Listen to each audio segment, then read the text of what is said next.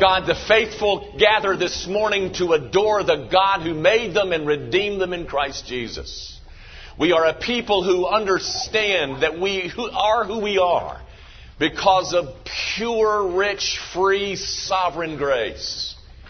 That our standing as forgiven sinners is due not to our merit. It is due to that which Christ has accomplished for us at Calvary, and we come to celebrate the beginning of that life. The beginning of a life that ended in a death. A Bethlehem that concluded at Calvary. A manger that made its way to a cross but oh God, we celebrate Him in His beginning and His end and His ascension and His, interven- His intervening for us even now as the great high priest. Oh Lord Jesus, to us, to us whose eyes have been opened by the Holy Spirit of God, to us, you are altogether beautiful in all that you've said and done and all that you've lived for us, oh God.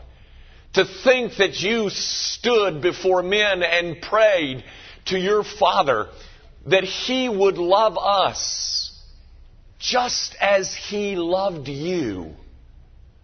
Oh my, my goodness, Father, to think that ruined sinners, reclaimed by grace, are loved just as you love the Son. Our lives are indeed hidden with Christ in God. And because we are wrapped in robes of righteousness that were not ours but given to us by Him, we come to celebrate the one who to us is altogether lovely. Our Father, there is much going on in the minds and the hearts of all of the people in this room. There's family concerns. There are, there are traveling concerns. There is schedule concern, there are schedule concerns, and I pray that you will all allow us for an hour to not be distracted as we focus upon the one we've come to worship. Oh, Father, how fun it is to gather with your people, to sing uh, this good news, good news that is unparalleled in its scope. And so might your people be exhilarated by the the commonality of worship by standing next to other people who love the same Jesus. Might we as a people learn what it means to live out and to flesh out koinonia, a, a, a relationship that is developed horizontally because we share one vertically. Might your people be refreshed by being with your people in the presence of the living Christ. And now, Father, it's our, our turn to give. It's our delight to do so. We pray that every, every check, every bill, every coin will come from a heart that, that overflows with praise and adoration for this God we've sung about. And Father, might every dime be used for one purpose to advance the kingdom of the king. Why would we spend the money any other way but to give glory to Jesus Christ? We pray, of course, in His name. Amen. Thank you. Take your Bibles, if you will, and open them to Luke chapter 2. Luke chapter 2. And let me just read you a brief portion of the uh, Christmas story. Luke chapter 2, beginning at verse 15, and we'll read through verse 20. Luke 15, excuse me, Luke 2 at verse 15. So it was, when the angels had gone away from them into heaven, that the shepherds said to one another, Let us now go to Bethlehem and see this thing that has come to pass, which the Lord has made known to us. And they came with haste and found Mary and Joseph and the babe lying in a manger. Now, when they had seen him, they made widely known the saying which was told them concerning this child. And all those who heard it marveled at those things which were told them by the shepherds. But Mary kept all these things and pondered them in her heart. Then the shepherds returned, glorifying and praising God for all the things that they had heard and seen as it was told them. The grass withers and the flower fades, but the word of our God endures forever. Some of you may remember, I hope you remember at least a tad, uh, last week in my uh, another version of Christmas story, I told you that it was something like this. It was like viewing Christmas from a heavenly perspective or, or seeing Christmas through angels' eyes. I, I made that statement. And, and I had a story that I wanted to tell. Actually, it was a story by J.B. Phillips. And, I, and I, I, should have included it last week, perhaps.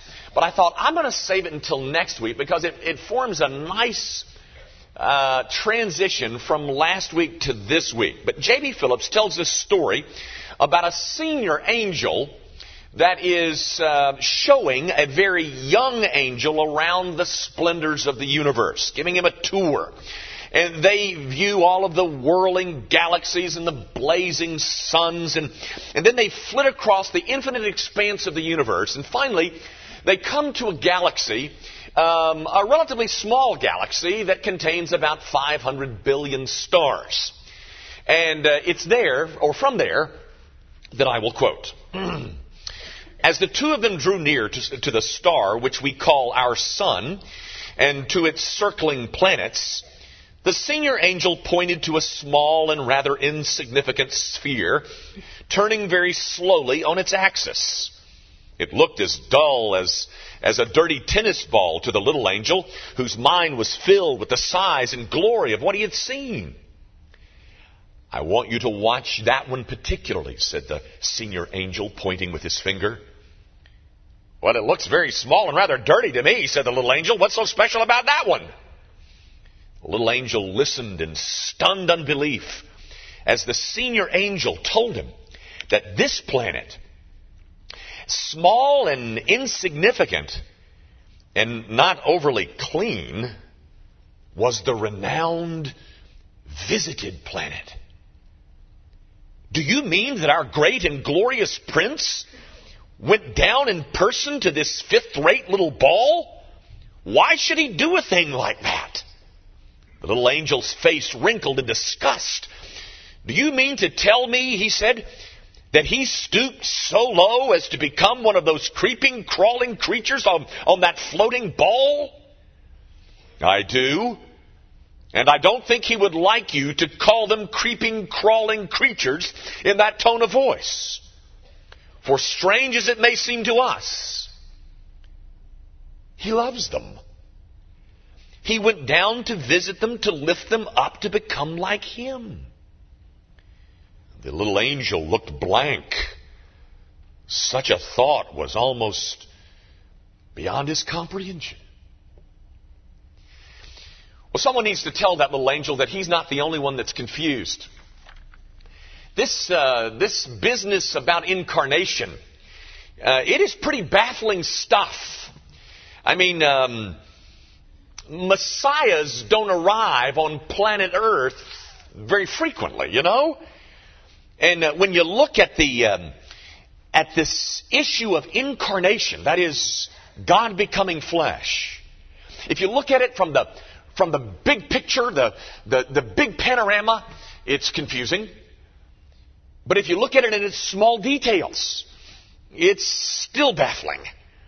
And, and my dear brother and sister in Christ, we need to make no apologies about being confused about some of what's going on here. Confusion is kind of normal when it comes to this subject of, of incarnation um, Philip Yancey told a story about how he uh, was um, introduced to incarnation and how confusing it was. And he said that he, um, he learned about incarnation, the confusion surrounding it, while he maintained a, cell, a saltwater aquarium. Let me read you uh, his experience about uh, maintaining a saltwater aquarium. Management of a marine aquarium, I discovered, is no easy task. I had to run a portable chemical laboratory to monitor the nitrate levels and the ammonia content. I pumped, I pumped in vitamins and antibiotics and sulfa drugs and enough enzymes to make a rock grow. I filtered the water through glass fibers and charcoal and exposed it to ultraviolet light. You would think, in view of all the energy expended on their behalf, that my fish would at least be grateful. Not so. Every time my shadow loomed above the tank, they dove for cover into the nearest shell. They showed me one emotion only fear. Although I opened the lid and dropped in food on a regular schedule, three times a day, they responded to each visit as a sure sign of my designs to torture them. I could not convince them of my true concern. To my fish, I was deity. I was too large for them, my actions too incomprehensible. My acts of mercy they saw as cruelty. My attempts at healing they viewed as destruction. To change their perceptions, I began to see would require a form of incarnation. I would have to become a fish and speak to them in a language that they could understand. A man becoming a fish. How absolutely absurd. But, ladies and gentlemen, compared to God becoming a baby, it's a small thing. And yet, according to the Gospels, according to the New Testament, that's exactly what happened at Bethlehem. God became a man. That's pretty heady stuff. Um, the, the, specific event we seem to understand fairly, fairly well. We know that Jesus Christ arrived during a period of Roman domination in that area of the, of the world, and he spent his infancy hidden in Egypt because Herod the Great had decreed that all of these two year old babies would be slaughtered. And then we're told that. Um, uh, after the, Herod the Great died, that an angel goes to Joseph while they're still in Egypt and, and, and communicates that it's now safe for them to return to their home in Israel. But they cannot return to Bethlehem because that is being ruled by one of Herod's sons, Herod Archelaus. Um, and he was still kind of looking for, you know, what his father was trying to do. And so, uh, because of the local politics, uh, Jesus spent his uh, his childhood in a city to the north known as Nazareth. And um, that section of the country was being ruled by another Herod's son, whose name was Antipas, who later on in his life Jesus would call the fox. And it was that Herod who ended up beheading John the Baptist. Now, none of that is too hard for intelligent people like you to understand. But what makes it so confusing is that all of that happened to God incarnate. Not exactly a, uh, a welcome mat thrown out for him and his visit. Uh, a welcome mat like was thrown out several years ago when the Queen of England visited the United States. Several years ago, you may remember that um, uh, Queen Elizabeth II visited the United States in all of her pomp and all of her fanfare and the flourish of bright lights and, and uh, jewelry and all. And and the, the reporters who reported on the event great, took great pleasure in detailing for us what all was involved in getting her over here, the logistics of all of her, her little visit. And uh, it was said that she brought with her 4,000 pounds of luggage. Now, ladies and gentlemen, when you check in at the uh, Memphis International out there, you are allowed 70 pounds. Well, she brought 40 thousand pounds. Two outfits for every occasion. She brought a mourning outfit in case anyone died while she was here. She brought um, 80 pints of plasma. And my favorite thing, she brought several white kid leather toilet seat covers for Her Majesty. She brought her own hairdresser. She brought two attendants, uh, two valets, and a host of other uh, people to assist her in this visit. And it was estimated in one of these articles that her visit cost the British government over $20 million for a brief visit from English royalty.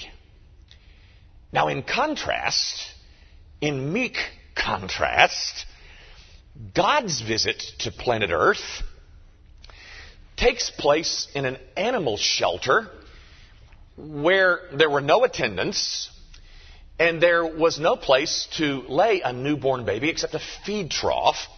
And very likely there were more animal uh, or animals viewing this whole event than there were humans.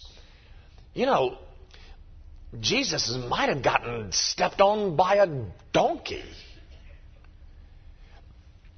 No wonder. No wonder angels are confused. So am I. And so is Mary. She kept all those things and pondered them in her heart. The mother of Jesus was confused. I read a story about a mother who was playing a little game with her six year old son. And what she was trying to do is to, is to familiarize her son with um, uh, barnyard animals. And so she played the game, uh, kind of a can you guess. And what she would do is she would give hints, and can you guess what kind of animal this is? And she would say, uh, this animal is uh, is fat and loves to wallow in mud. And the little six-year-old said, that's a pig. And so then it was the six-year-old's turn, and um, and he said to his mother, okay, I'm thinking of a mammal. He's large, and he does tricks. And the mother thought and thought and thought, and she said, Well, I give up. I don't know what you're talking about. He says, It's Jesus. And the mother thought, Well, you know, that's a little bit irreverent to be saying about Jesus. And then as she thought more about it, she thought maybe her son had come up with a, a very incisive insight to the, to the incarnation. God as a mammal. um, no wonder we're all so confused. Now, ladies and gentlemen, if the incarnation confuses you, then the rest of the, his life, his teaching, his, his work, if anything, that's more confusing. Um, for instance, his refusal to, to conquer these people militarily, which he could have done and which is exactly what Israel wanted and expected. But he wouldn't do that. And then there were those occasions that he healed. There were several of them, half a dozen or so occasions where he would heal people and then he would say, um, Don't tell anybody. Don't tell anybody. And then, then um, those flocks of people who would try to find him and chase him down, and he would go and hide, run from the crowds. And then, my goodness, those parables that he told. Anybody got those down yet? That one about the uh, that uh, that Jew that got himself bashed up on the way out of, out of Jericho, and and he gets um, he gets taken care of by a a, a Samaritan. Of all people. And, um, and, and then there was that parable about that deadbeat son who comes home to his father and is lavished with all kinds of gifts, while the fine, upstanding son gets rebuked. And I think the one that is the most baffling, at least to me, at least in terms of parables, is the one about the landowner who uh, wanted to hire some people to work in his fields, and so he goes out early, real early one morning, to hire some people to um, to work in his fields. And and uh, a couple hours later, he realizes he needs some more workers, and so he goes back and hires some more. And then a couple hours later, he goes to hire some more, and he goes and hires some more. And then finally, there's only two hours left in the day, and so he goes out and hires some some more people to help him in the fields. And then at the end of the day, they all line up to get paid. And he pays them all the very same thing. That story makes absolutely no economic sense. Um, this landowner is giving away gifts instead of wages. And through that parable, ladies and gentlemen, we are all introduced to the scandalous mathematics of grace. it just it just doesn't make any sense.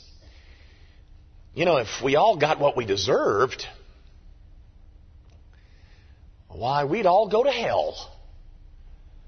One man who I don't know, but his name is Robert Capon, Capon said, if the world could have been saved by good bookkeeping, it would have been saved by Moses. And then there was that story where this rich guy who had a whole lot of influence in the community comes to seek Jesus and Jesus rebukes him and repels him. While the poor are, are honored and gathered and, and desired. And then he taught this strange stuff like don't resist your enemies, but pray for them.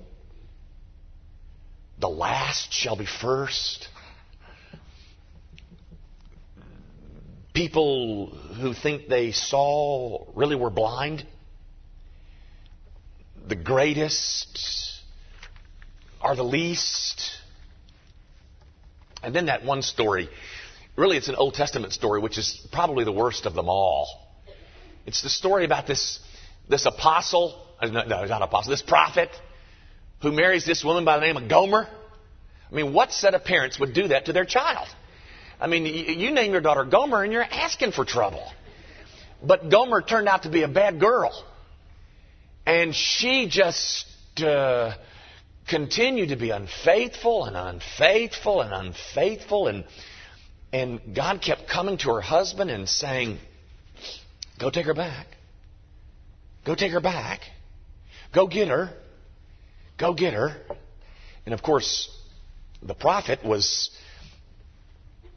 supposedly representing what God does, who endures such continual humiliation after humiliation after humiliation and goes back for more. Gomer didn't get fairness, she didn't get justice. She got grace. And ladies and gentlemen, if you think the incarnation is baffling, there's nothing more baffling than grace. It's always upside down. It always is inside out. It never adds up. In the, in the world of grace, 2 plus 2 doesn't equal 4. Grace always baffles. People, people get what they don't deserve. Forgiveness liberally given to the guilty. Do you remember that story in, in the book of Judges about Samson? He told that riddle about the lion. You remember that? And the riddle goes like this. It's in Judges 14, and it says, um, um, out of the strong came something to, no, out of the eater came something to eat. Out of the strong came something sweet. See, that's how, that's how grace is. You never can quite, but da da da da da you know, out of the eater comes something. No, no, no, no, no. This is, it's a picture of grace. The little riddle is a picture of grace. Grace means that there is nothing that I can ever do to make God love me more. And it also means that there is nothing that I can do Nothing that I can do to make him love me less. You know, ladies and gentlemen, I think the hardest thing about grace is that grace is unfair. At least in my book, it is. Grace baffles because it goes against every shred of intuition we have. In the, in the face of injustice, somebody's supposed to pay the price. Isn't that right? Don't you feel that at the base of your soul too? Um, a murderer just can't, just can't be, just can't be forgiven. I mean, my goodness. What are we going to promote? You know, gang, from grammar school onward, we are taught how to succeed in a world of no grace. The early bird gets the worm, and no pain, no gain, and and uh, the, there's no such thing as a free lunch. Demand your rights. Get what you pay for. I know those rules. I know those rules well because I live by them. I work for what I earn. I like to win. I, I, I, insist on my rights. I want, to, I want people to get what they deserve. No more, no less, but I want them to get what they deserved. And then Jesus shows up, and his approach to um, the unclean is rather scandalous, and ultimately it got him crucified. But Jesus took that, that cherished Old Testament principle of people getting what they deserve, or that, that, that sinners weren't allowed, and he replaced it with, with grace. Where we're told that we're all sinners, but God loves us anyhow.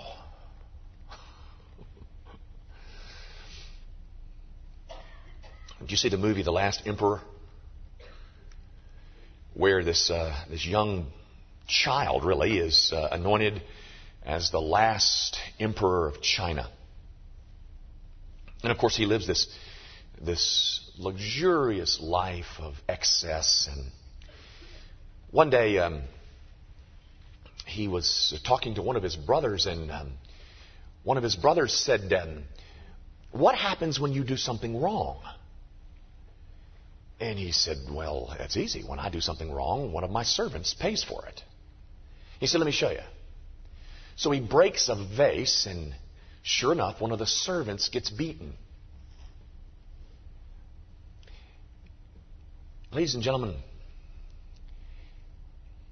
in Christian theology, Jesus reverses all that. It's when the servants do something bad, the king gets punished for it. Grace is free, ladies and gentlemen, only because the giver of grace has borne the cost of its distribution.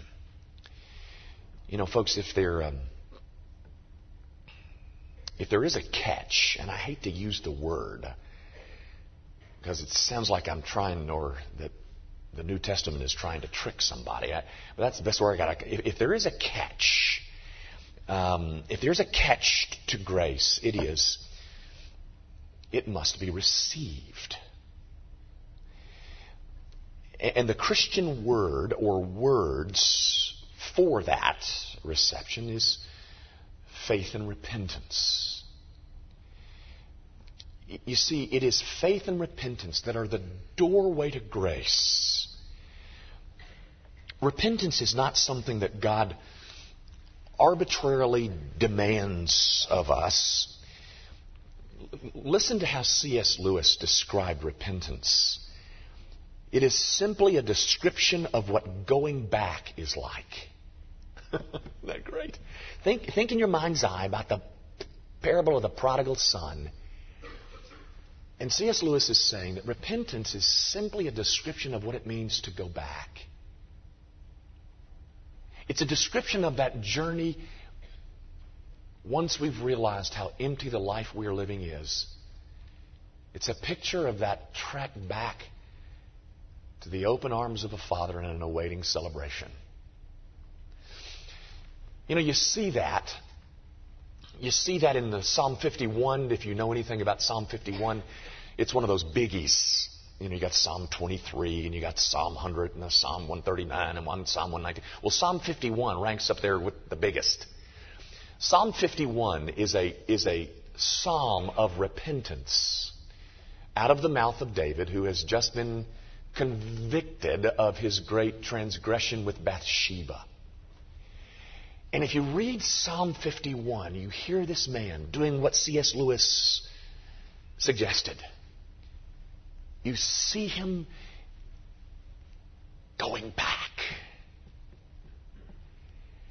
If there's any catch, ladies and gentlemen, and I use that word advisedly, but if there's any catch, the doorway to grace is going back. Is recognizing how empty the life you now live is and going back. I told this story once before, but uh, it bears telling again, I think. It's another C.S. Lewis story. But years ago, of course, I think you know that C.S. Lewis died on the same day that John F. Kennedy was assassinated. But um, C.S. Lewis was they were they were conducting a British a, a British conference on comparative religions. And all these experts from all over the world had gotten together and they were, they were trying to figure out what, if anything, was unique about Christianity. What, what if, if there was anything unique about Christianity, what was it? And so somebody suggested, uh, it must be the incarnation. And others said, no, no, there are other religions that have versions of, uh, of incarnations, and um, uh, that's not it. And then somebody said, um, well, how about this? How about resurrection? Resurrection is, is unique to Christianity. And I said, no, no, no, no, no, that's not, that's not it, because other, other religions have uh, some kind of version of resurrection. About that time, C.S. Lewis walked into the room, and, and, and as these men were squabbling over the uniqueness of Christianity, and, and um, uh, Lewis asked, um, what, what's all the ruckus about? And he said, well, the, these scholars, these experts from around the world are trying to figure out what unique contribution, if any, does Christianity make to the world of religions? And Lewis said, that's easy. It's grace. Ladies and gentlemen, you do realize that, don't you? Nobody. Nobody talks about grace but our God. Nobody offers forgiveness full and free while the king gets punished. Nobody offers that. Except the Christian world. Uh, they offer some maybe high standards of morality. Certainly the Mormons do. But nobody, nobody offers grace.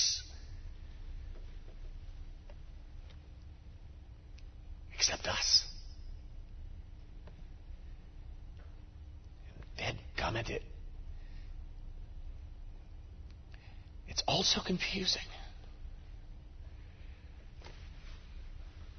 Out of the eater came something to eat, and out of the strong came something sweet. it's almost riddle like, ladies and gentlemen. That when the servants do bad, the king gets punished.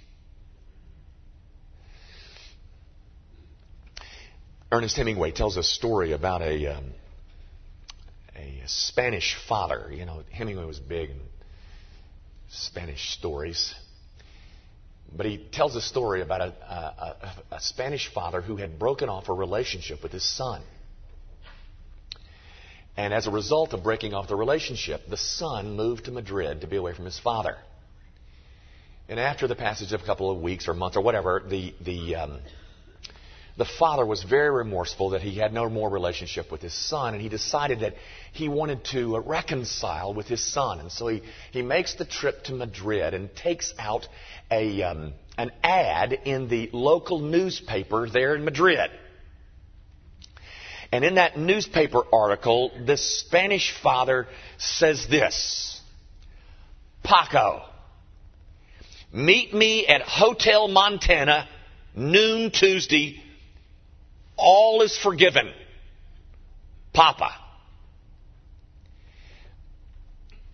Well, ladies and gentlemen, Paco is a fairly common name in Spain. And so at noon on Tuesday at the Hotel Montana, 800 young men named Paco stood there waiting for their father.